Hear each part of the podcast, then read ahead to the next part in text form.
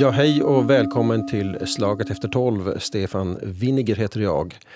Och denna vecka, midsommarvecka, där vi trodde att hela politiken i republiken Finland var på väg på grönbete redan, så serverade Helsingin Sanomat i söndags en politisk skandal. Ännu ett, ett granskande reportage om riksdagsmannen Wille Rydman från Samlingspartiet som, som i, av ett flertal unga, delvis mycket unga kvinnor utpekas haft olämpliga kontakter med unga damer helt enkelt. Eh, inget brott ska ha begåtts men, men det ser illa ut och igår meddelade man från Samlingspartiets och Wille Rymans håll att Wille Ryman så att säga, lämnar sina politiska uppdrag både i riksdagen och i Helsingfors stad där han sitter på olika stolar. Det ska vi tala om hur, hur det här har skötts av Samlingspartiet och, och eh, vad vi kan kräva av en politiker dessa dagar egentligen. Med oss i Slaget efter tolv har vi här idag Sofie Starra som är ledarskribent på Österbottens Tidning och Vasabladet. Välkommen! Tack. Tack och hej. Välkommen säger jag också till, till uh, Petteri Väänänen som är PR-konsult. Välkommen till slaget. Ja, tack. Eh, hälsningar från Dalsbruks fina nya brygga. Bryggan i Dalsbruk med i Slaget efter tolv här och här i studion i Helsingfors finns uh, Yles politiska reporter Magnus Svanjung. Välkommen du också. Tack.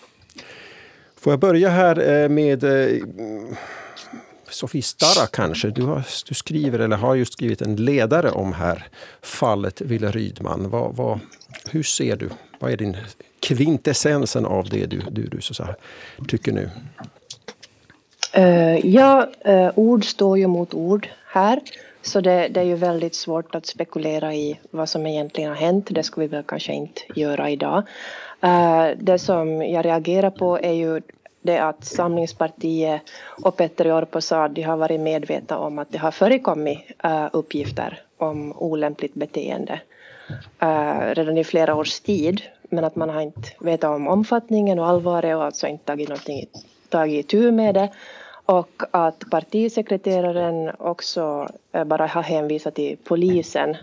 och man har alltså inte tydligen tagit upp det här internt, vilket jag tycker är problematiskt. Eh, om man har vetat om det. Att det här kunde ju ha undvikits kanske eller ja, om man skulle ha ingripit tidigare helt enkelt i att en, en riksdagsledamot håller på med, med oegentligheter. Mm. Och det här är ju händelser som också delvis ligger eh, bra bit tillbaka i tiden och så vidare. och så vidare. Så att, och vi, och vi, ingen av oss vet ju mer än vad som har stått i tidningen här, ska vi genast understryka också. Så vi vet bara hur det ser ut här för oss mediekonsumenter här. Eh, Petter i Värnanen, är du nöjd hittills hur, hur de inblandade har hanterat den här krisen? Jag är jätteförvånad. Jag, jag har följt eh, till exempel sociala medier lite mer än som är hälsosamt och, och märkt en, en stor skillnad. Men att, att börja från början så eh, kokoomus, alltså Samlingspartiet, har, har ju eh, till förfogande landets bästa, eller i alla fall främsta kommunikationsexperter. Och de har eh, vetat om det här, eh, som de själva säger, minst ett halvår. Jag tror att det har, det har pågått alltså under ett år i alla fall.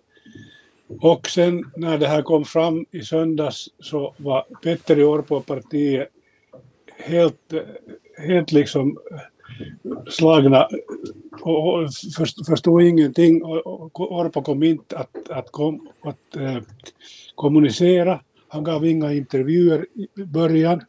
Och de, kunde, de måste ha haft, de borde ha haft en bra kommunikationsplan för det här. Om det hade funkat som en organisation gör. Men jag har, en, jag har kanske en, en förklaring till det att jag tror att det, eftersom jag har följt nu i social media så jag har märkt att det, det har blivit en sån här jättestor splittring eh, som också gäller eh, Kokomus som parti. Eh, därför att det där, eh, de värdekonservativa har gått mycket starkt, oerhört starkt till försvar av, av Rydman. Och sen eh, är det liberaler, till exempel i, i kokonspartiet, Moderaterna har, har börjat kritisera honom.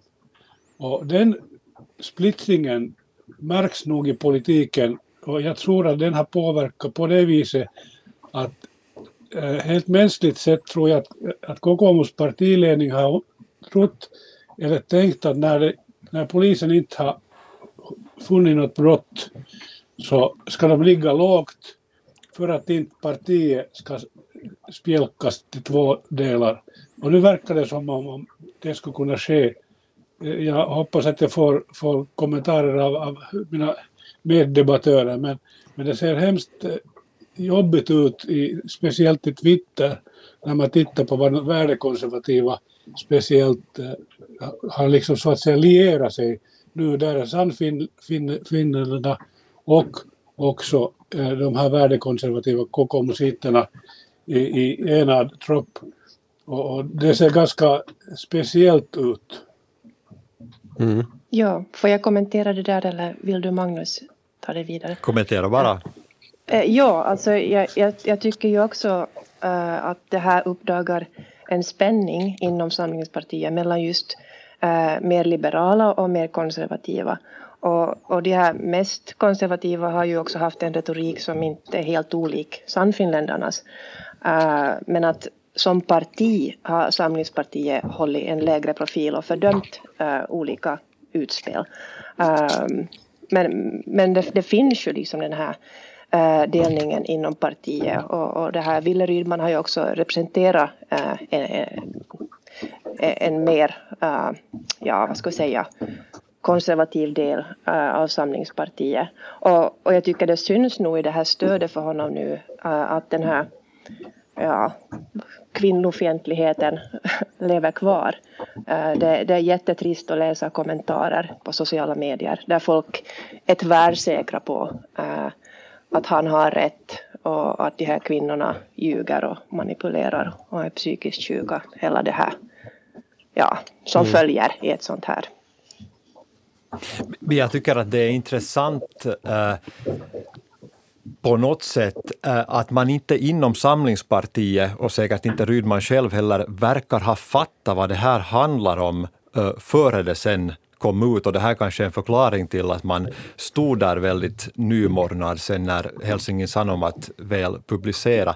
Därför att man har sett det här enbart som en juridisk fråga uppenbarligen i ganska stora kretsar eh, i Samlingspartiet, precis som... som eh, och, och, och och man tycker, jag tycker fortfarande ännu igår eh, vid eh, riksdagsgruppens möte som jag bevakar så var det väldigt många eh, som fortfarande önskar att polisen ska utreda det här så att vi får reda på om det har begåtts något fel eller inte. Det vill säga att man är väldigt fixerad vid har det begåtts brott? Och då är ju bakgrunden den att polisen har gjort en sån här inledande eh, undersökning och kom fram då till att det inte fanns skäl att inleda en regelrätt förundersökning. Det här handlar inte, nu kommer man väl då att utreda någon, någon liten aspekt av det här på nytt, men det här handlar inte i första hand om det har begåtts brott eller om det, har, Eh, om det inte har begåtts brott eh, som inte redan är preskriberade, utan det handlar om huruvida eh, Wille Rydman har betett sig moraliskt acceptabelt. Um, och det här verkar man liksom inte riktigt ha fattat. Igår verkade det på något sätt som att uh, det gick upp ett ljus för Petteri Orpo och Kai Mykkänen uh, som då poängterar ganska starkt uh, vad som är orsaken till att han utesluts ur gruppen. Man kan helt enkelt inte ha den här typen av kontakter med um, unga och minderåriga flickor. Det verkar som att man på något sätt har fattat att det inte riktigt ligger så bra i tiden att stöta på småflickor. Mm. Och om jag bara får inflika här, alltså, om jag nu förstod Petter på rätt igår, det är alltså tillfälligt utesluten. De är, han sa att, att möjligtvis kan förtroendet åter vinnas om det visar sig att det kommer fram så Det här är förmodligen också, tror jag, ett slags motdrag till dem eh, också inom partiet eh, som fortfarande tänker att det kan ju vara så att Wille Rydman är oskyldig. Okej, okay, vi vet inte vad som har hänt. Eh, det, det, det, kan vi inte veta, ord står mot ord, men det handlar inte i första hand om huruvida han har begått brott eller inte. Men det är intressant tycker jag också att hans eget försvar har varit så oerhört fixerad vid att han inte har begått något formellt eh, fel. Eh, och han har ju verkligen gått liksom stenhårt ut med det här. Jag menar det normala är väl kanske att man, man har gjort någonting sånt här så säger man hoppsan, uh, nu har jag gjort fel, förlåt. Han har ju inte sagt det utan han har tvärtom gått till ett ganska aggressivt försvar i förhållande uh, till de här unga kvinnorna i offentligheten och det ser ju kanske inte heller särskilt bra ut. Mm. Som, som, kommunik som kommunikationskonsult så har jag tittat och lyssnat mycket på vad, vad det där Wille Rydman har uttalat sig. Och från början, alltså, till och med innan det här Helsingin Sanomats ryktbara artikel kom ut så, så kom han ut med, med, med påståenden och, och poddar och vad han, eller, och, och vad, han, vad han ville men att det där och påstod att han inte har någon som helst skuld. Men sen igår så kom han till, till några medier, Iltalehti bland annat, och sa, att, sa att, att han medgav vissa problem och att, att, att, att, det där, att eh, han hade kanske gjort något dumt men att det där, han fortfarande och höll fast om sin oskuld. Och där hade han säkert, säkerligen fått hjälp av någon, någon konsult eller förstått själv att, att man kan inte få, inte liksom gå helt fri från så här grova beskyllningar. Men han har eh, beskyllt de här unga kvinnorna mycket hårt och det här är lite svårt att förstå. Det är mycket svårt att förstå. Mm. Kan du dela du Petter i Vänern, alltså den här eh, ur ditt perspektiv som kommunikationskonsult, alltså det här att, att ett, ett stort misstag som Samlingspartiet har gjort, eller delar av Samlingspartiet har gjort, att se det här just som, som en fråga om jaha, det har begåtts ett brott? Nej, det har det inte och då, då behöver vi inte göra någonting. Var det ett stort misstag av Samlingspartiet? Det vimlar av, det vimlar av jurister i, i Samlingspartiets riksdagsgrupp och, och topp. Och de, de, borde ha förstått att det, där, det här handlar inte bara om juridik men att det är liksom lättast för partier i ett sådant läge där de är rädda för att det här partiet ska splittras eh, i tudelar. Därför att, att om de är jättehårda mot Ville Rydman. Så då försöker, har de försökt tona ner det och låtsas som det regnar när polisen inte har inlett en förundersökning. Och, och det tycker jag är jättedumt. Och, men det bra i det här är att för något, ett tiotal år sedan, tjugotal år sedan, så hade Wille Rydman gått helt utan sån här publicitet, är jag ganska säker på. Mm. Sofie Stara, delar du den här bilden om det här är ett parti som håller på att spricka? Du var lite inne på det, de här, den här tiden, att, att det är så pass illa att, att egentligen det vi ser just nu är den här gnistan, den berömda, som, som får, ja, vad man nu ska ha för liknelse. Alltså, det, det, som jag har läst, och som sagt så lite för mycket, i sociala medier så pekar på att, att just Sannfinländarna, många av Sannfinländarna och just den här värdekonservativa, eller om jag skulle kunna använda uttrycket ärkekonservativa gruppen där i, i Kokomus, de har slagit nu påsarna samman och, och de har hittat varandra på ett offentligt sätt som aldrig annars. Så att det där, där tror jag att, att Kokomus har, ledningen har mycket att tänka på. Och sen också det att okej, okay, Ville Rydman fick ju 6 000 röster vid förra riksdagsvalet, eh, nästan 4 000 röster vid, vid kommunalvalet. Och, och Ben Sjuskovic är säkert inte med, så de saknar liksom galjonsfigurer i Helsingfors och annat, så att det där, de har många problem här på samma gång. Ja, jag, jag håller med att det, det tycks nog finnas en eh, en eh, liten krets som, som det ser ganska illa ut för för tillfället eh, inom Samlingspartiet. Och, och, och, det, här, det har ju också varit tidigare i vår. Det här är ju inte enda fallet av sexuella trakasserier eller olämpligt beteende som har kommit upp nu på ganska kort tid. Att eh, tidigare i våras var det var ju Jan Vapaavuori, också samlingspartist, uh, var det mycket diskussion med den här äh, farsen äh, om att när han försökte väcka misstankar om, om den här kvinnliga tyngdlyftaren som skulle ha trakasserat hockeyspelare på OS i Peking. Men att det, det fanns ingen som, som krävde en utredning och ingen som var kränkt och Hockeyförbundet menade också att ingenting har hänt. Och, och ja, det blev helt knäppt av det hela. Så det, det kanske, ja, ser inte riktigt bra ut just nu.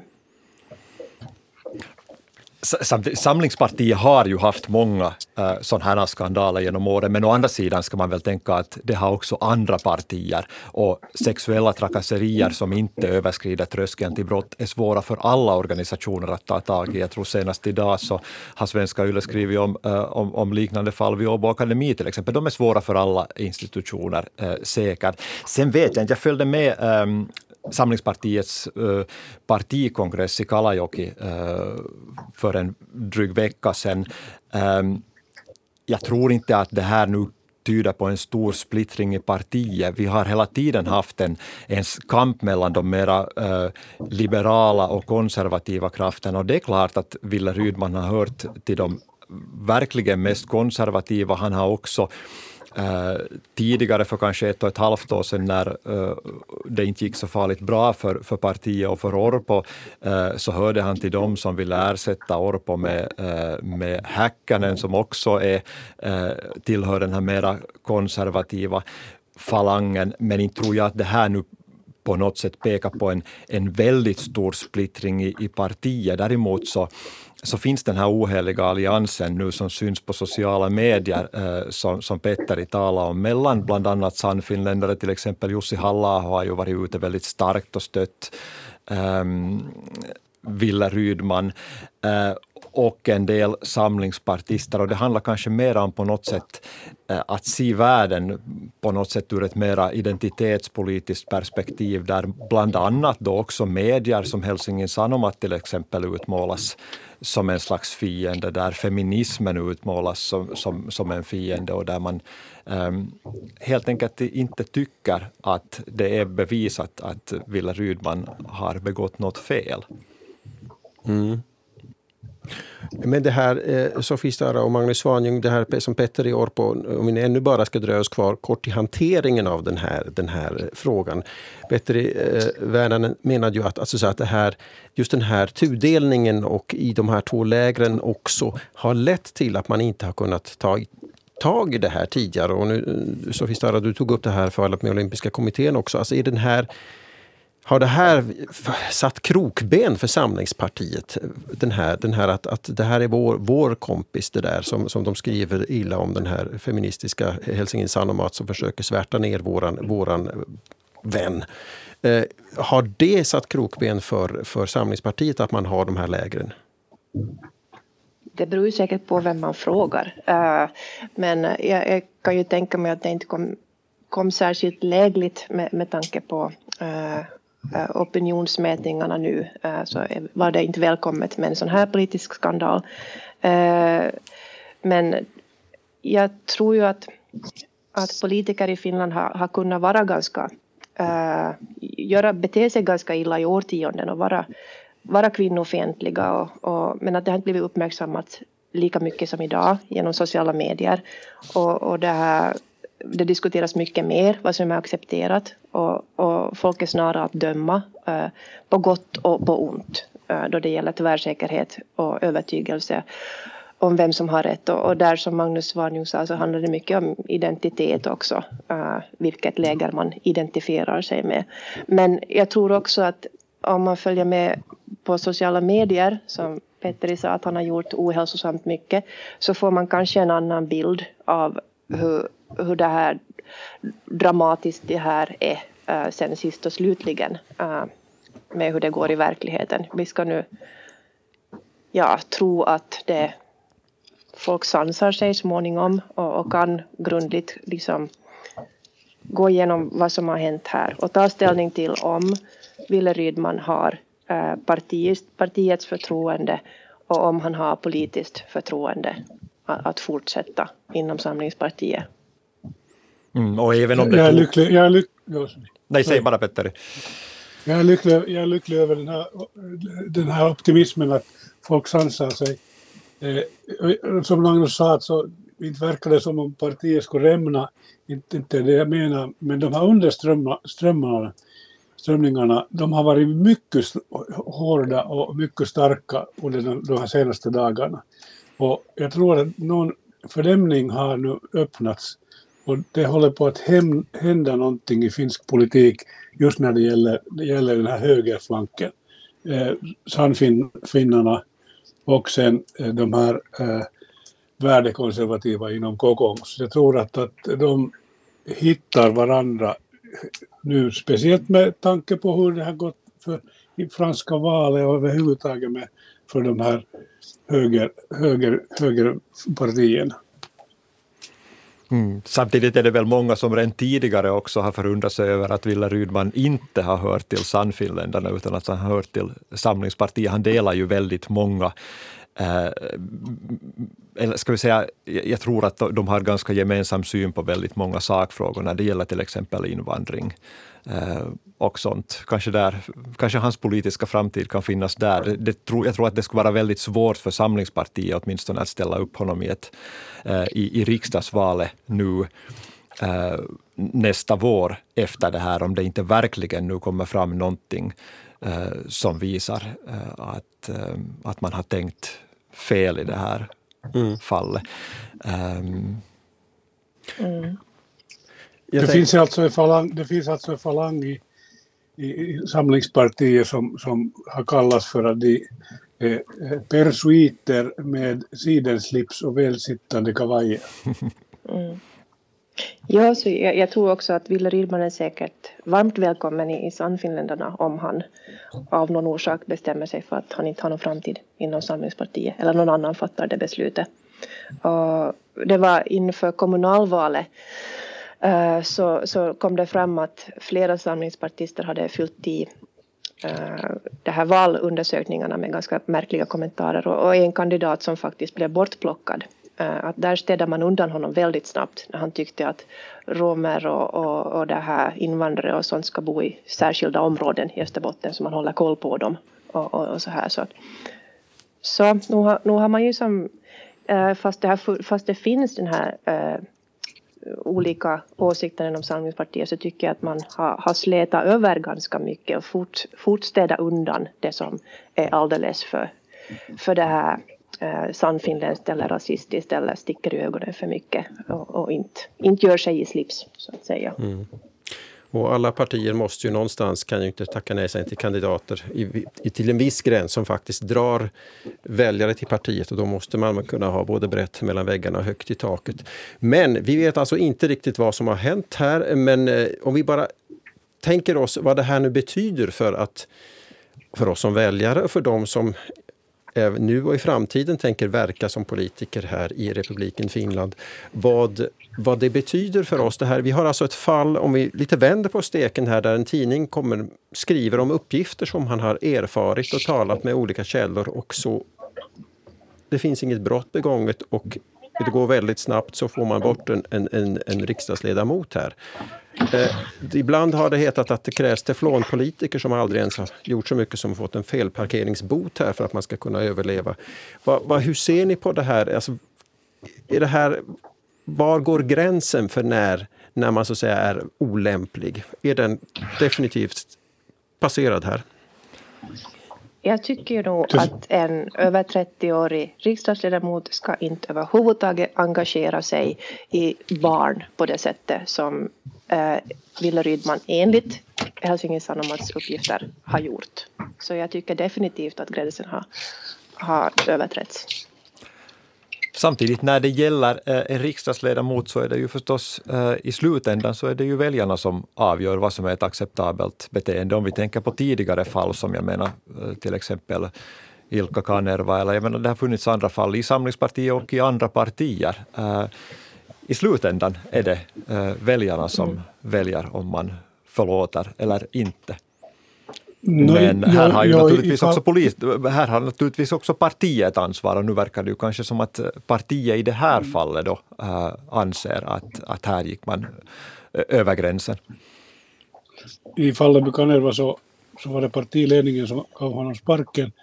Men som du säger så, så väljarna gav honom sen en möjlighet att komma tillbaks. I det här fallet så har ju partiet uttryckligen så att säga gett nu Rydman sparken. Och jag tror inte att han kommer att, att få någon återgång till Samlingspartiet som, som, utan kanske sen som en sann finländare som i fortsättningen. Mm. Men, men att partiet, partiet och dess organisationer har ju hemskt stor makt just när det gäller att, att välja vem som de ställer upp som, som kandidat. Men okej okay, att om man har 6 000 röster i Helsingfors så tänker man ju en, en eller två gånger om, om hur, hur grova de här så att säga brotten i citat är. Och det verkar ju vara precis det som har hänt alltså under en under en längre tid har man tänkt att nu vi väntar och ser vad som händer därför att ändå är ju det här en röstmagnet. Så att säga. Men eh, nu tänker jag så här framåt, alltså kan vi ställa... Hur ska vi närma oss den här pudels kärna? Sofie Stara, du säger att det här är ett självklart fall. Och det, jag håller ju med om, jag är pappa till tre flickor, att, att en över 30-årig man ska inte befatta sig med underåriga flickor, punkt. Det är jag helt med om. Eh, det här att det, men att det finns så starka läger som ni nu har målat upp här, där det finns de som nu på riktigt bedyrar, alltså även om det verkar självklart för oss, men andra som på riktigt bedyrar oskuld och utsatthet och förföljd och häxjakt. Det börjar låta som en känd tidigare amerikansk president det här lite grann, om ni förstår vad jag menar. Att, att hålla fast, att ha sina eh, stödtrupper som oavsett mm. vad stanna kvar. Men jag tror att man kanske nu ändå ska särskilja på uh, vad som sker på sociala medier där vi har ett ganska tillspetsat, polariserat eh, diskussionsklimat och hur man på riktigt ser på det här också brett i partiet. Riksdagsgruppen var igår fullständigt enig, som jag förstår det, i sin analys att han måste eh, gå jag kan nog snarare tänka mig att det här inom Samlingspartiet blir en slags katalysator eh, där den här typen av, av beteende inte längre kommer att accepteras och där man blir tvungen att ta tag i det här och göra verklighet av, av sina fina eh, papper som man har, Code of Conduct och annat som det har kommit fram som man då uppenbarligen inte riktigt har kunnat anpassa på den här typen av fall. Jag menar, nu har vi sett de senaste dagarna har det kommit nya uppgifter i medier om hur det har gått till, till exempel inom ungdomsförbundet på olika fester och så vidare.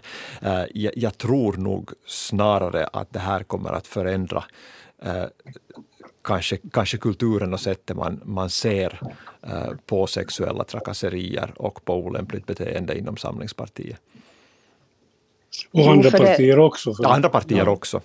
Mm. Jo, för det, det, är ju ingenting som har tagit slut i och med metoo och, och allting. Att, jag menar, diskussionen är inte färdig nu och alla beter sig bra.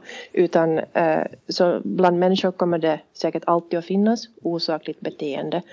Och, och det, här, det kommer att växa upp nya tonåringar som inte har vuxnas förutsättningar att navigera i relationer och inte alla vuxna har det heller. Så ja, det, det är en diskussion som måste fortsätta och, och ju mer sådana här fall kommer, kommer fram så, så desto mer sänker det tröskeln för vad som är acceptabelt. Så. Mm. Och, så, och det, den har, alltså är... sjunkit, den har mm. alltså förändrats. Det är den som har sjunkit egentligen kan man säga. Ja, det är alltså kultur det är fråga om. Jag, jag, tänker också på, eh, vi hade i ÖT idag en nyhet om att en man hållit fast en kvinna i håret för att få oralsex. Uh, han dömdes inte för någonting även om tingsrätten ansåg att hennes upplevelse av att ha blivit, blivit tvingad var trovärdig. Eh, men att tingsrätten ansåg också att det var också trovärdigt att han hade trott att hon var med på detta fast hon alltså spjärnade emot. Och han hade frågat henne eh, dagen efter också om hon tog illa upp av det här. Så han visste ju nog kanske att det här var inte okej. Okay. Och hon hade sagt att ett nej är ett nej. Och, men men det, här, det blev alltså ingen dom för honom. Och det här har ju ingenting med Rydman att göra. Utan det är bara som ett exempel på att eh, det kan kännas ganska hopplöst för den som, att den som har gjort något sånt inte får något straff. Eh, men samtidigt så tänkte jag att hur många gånger har det här säkert inte hänt? Och hade det blivit en rättssak för bara några år sedan, att nu blev det det. Och tröskeln för att anmäla är, är lägre, tröskeln för att veta att det här inte är okej okay är lägre och ja, det blir en större medvetenhet också bland människor vad som inte är acceptabelt. Mm. Petteri Väänänen. Ja, det som, det som är viktigt i kulturen här, Kirsi Piha, före detta riksdagsledamot för äh, Samlingspartiet och också kommunikationskonsult, har skrivit ganska mycket de senaste dagarna om kulturen. Ja, det här, eftersom det har sagts så mycket att det finns sådana här liksom code of conduct, olika liksom papper på hur man ska bete sig, så de är inget värda om det inte finns någon kultur som för, förbjuder sådant här beteende. Jag måste erkänna här att för, exakt för 50 år sedan så var jag med i, i Samlingspartiets ungdomsorganisation ett år mest på grund av att de ordnades eh, det där fe fester på en krog, diskotek med, med subventionerad sprit för underåriga. Och, det där, och den kulturen har funnits i både det partiet och säkert i andra partier, för jag har aldrig varit medlem i något annat parti, så jag vet inte. Men att det där, det fanns i den kulturen och det måste ha liksom funnits ganska länge med.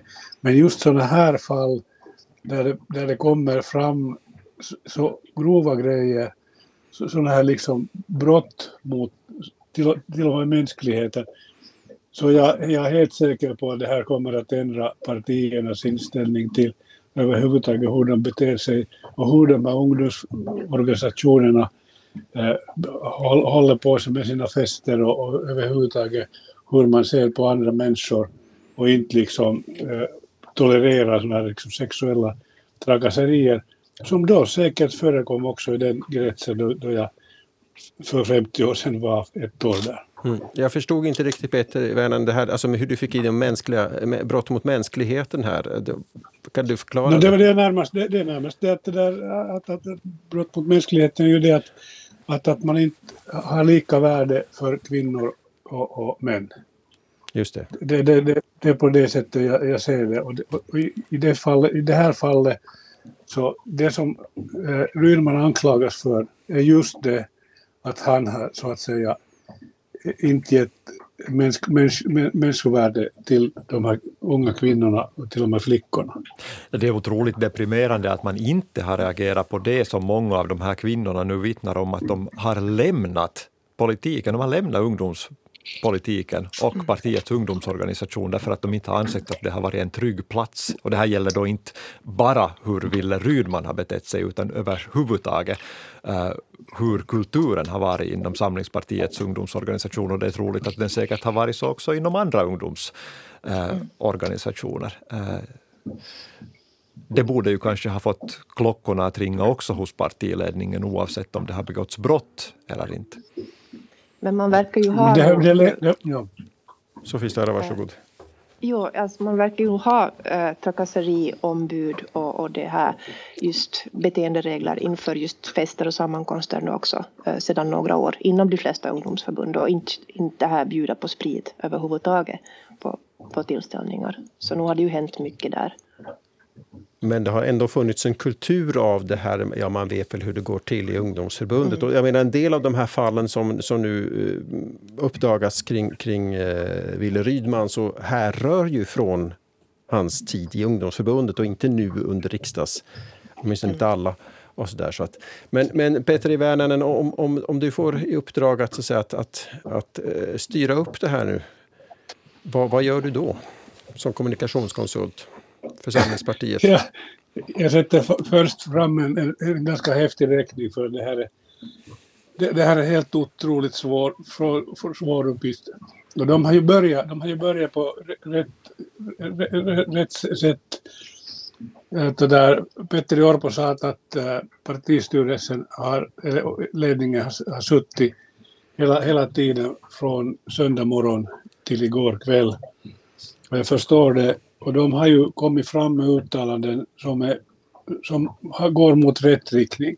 Och det här är fråga om att, att det, där, det är kulturfrågor inom, inom organisationen och de är skeva nu och de måste ändras. Det räcker inte med kommunikation utan det, räcker, det, det måste också hända, hända saker inom ledningen och de måste liksom inse hur, hur den här gamla kulturen har präglat he, hela liksom den här organisationen. Så inga raka svar, tyvärr, har jag att komma med. Men självrannsakan naturligtvis och, och sen eh, ödmjukt eh, tittande på vad, vad, man håller på i framtiden och speciellt på hur man arbetar med de här ungdomarna för det är ju de som ska styra landet om 20-30 år. Och det, där, och det, är de, det är helt klart att det är viktigt att, att ungdomarna eh, till exempel får mentorer ifrån erfarna politiker. Men det måste ske på ett vettigt och, och rätt sätt och inte på det här sättet som det har skett nu. Mm. Och det, det, får inte tolereras alls som det har gjorts nu för att Rydmans äh, beteende har, vad jag har förstått, vad jag har läst, har liksom varit uppe i partiledningen ganska länge, i åratal. Det här, eh, ibland tvivlar man ju lite på mänsklighetens förmåga att lära sig av sina misstag. Men om vi, vi, vi säger att det går den här gången. Tror ni att det här, eh, politiken i Finland kommer att bli klokare och lära sig för framtiden? Börja med Sofie Stara kanske. Uh, det ser ju lite dystert ut om man tänker på hur det politiska tonläget ser ut i världen. Så. Men vi ska nu tro att just den här saken kanske blir bättre. Att vi har inga nya Wille Rydman-fall i framtiden. Mm. Jag tror inte att det här är ett fenomen som äh, begränsar sig till politiken, utan äh, där det finns människor kommer det att finnas den här typen av problem. Men det är klart att de senaste åren har gjort att vi överlag i samhället är mycket mer medvetna om uh, problemen och hur man tar tag i dem. Och man får väl åtminstone tänka sig att man har lärt sig det inom Samlingspartiet nu. Och eh, Peter, fråga, Peter i Värnen, ja. Fråga om makt, ja. fråga om maktmissbruk. Det här har skett i alla tider inom in, in, idrottsrörelsen där till exempel tränare har våld för sig på, på, på unga idrottare och sådär. Och, och de flesta rörelserna. Men att nu när det här liksom, de här fallen har kommit upp och man har börjat skriva de här kulturpolitiska där, eh, statuterna om hur man ska bete sig. Så det är en bra början. Men fortfarande i kulturerna finns det att det där att man ser lite mellan glucken på, på vad som händer och, och man håller varandra i, om ryggen, tyvärr. Mm. Och sen den här underströmmen som, som du nämnde tycker jag är otäck. Av att det finns en underström av att verkligen vilja tro på någonting, även om det inte är sant. Alltså, eh, till exempel igår så, så tyckte jag det var väldigt obehagligt att läsa om vad republikanerna i Texas har kommit fram till. Eh, alltså offentligt slå fast att Joe Biden inte är en legitimt vald president. Alltså att, att man vill tro på någonting så hårt och det spelar ingen roll om det är sant eller inte. Och samma tendens finns ju när man väljer sida i, i, den här, uh, i det här fallet. Det och sen en, en, en, sista fråga, det här är nog att det där var sen eh, medias roll. Att till exempel Helsingin Sanomat har ju fått eh, ganska häftig, häftig det där kritik mot just från ärkekonservativa eller värdekonservativa och sannfinländarna. Och det är ju, det, det är grunden för, för vad vi gör, är att vi kan tro på, på, på vad media skriver. Och det är ju orovarslande om vi börjar ifrågasätta sig och skjuta på budbäraren också är ju ett klassiskt fenomen som det här handlar om. Men... Tänker Magnus Svanjung här? Nej, jag tänker uh, kanske så uh, att det här är en del av den diskussion vi hade. Uh, vi förde här tidigare, det vill säga att man se, ser på det här som ett enbart ett, ett juridiskt eller polisiärt eh, problem. Helsingin Sanomat var ganska tydliga redan i sin första rapportering med att nu handlar det här inte om huruvida det har begåtts brott, utan här låter vi eh, flera unga kvinnor komma till tals och berätta om sina upplevelser och i de mån måste man ju anse att de berättelserna, eh, de upplevelserna måste man ju ta på allvar oavsett exakt vad som har hänt. Mm. Så, så, så, tänker jag, och jag tycker att det är ganska obehagligt hur, hur man har försökt diskreditera de här unga kvinnorna som har uh, berättat om sina upplevelser i sociala medier och hur också uh, Wille Rydman, även om han naturligtvis har rätt att försvara sig själv, men hur han i sitt försvar ha, har valt att diskreditera uh, de här unga kvinnorna och deras berättelser. Det, det tycker jag är ganska allvarligt. Mm. Kanske inspirerad av rättegången mellan Amber Heard och Johnny Depp där. Ja, som har sänts live. Ja, och som har kommenterats på en hel värld som, precis som Petri i sa, konsumerar ohälsosamt mycket med sociala medier. Hörni, det här sätter vi punkt för diskussionen eh, idag. Stefan Windiger heter jag. Jag tackar så mycket Sofie Starra som är ledarskribent på Österbottens Tidning och Vasabladet. Tack till Petteri Värnanen som är eh, kommunikationsexpert och sist och icke minst Magnus Svanjung, politisk reporter här på Svenska Yle. Tack för att ni var med. Tack för att ni lyssnade. Vi hörs igen. Hej då!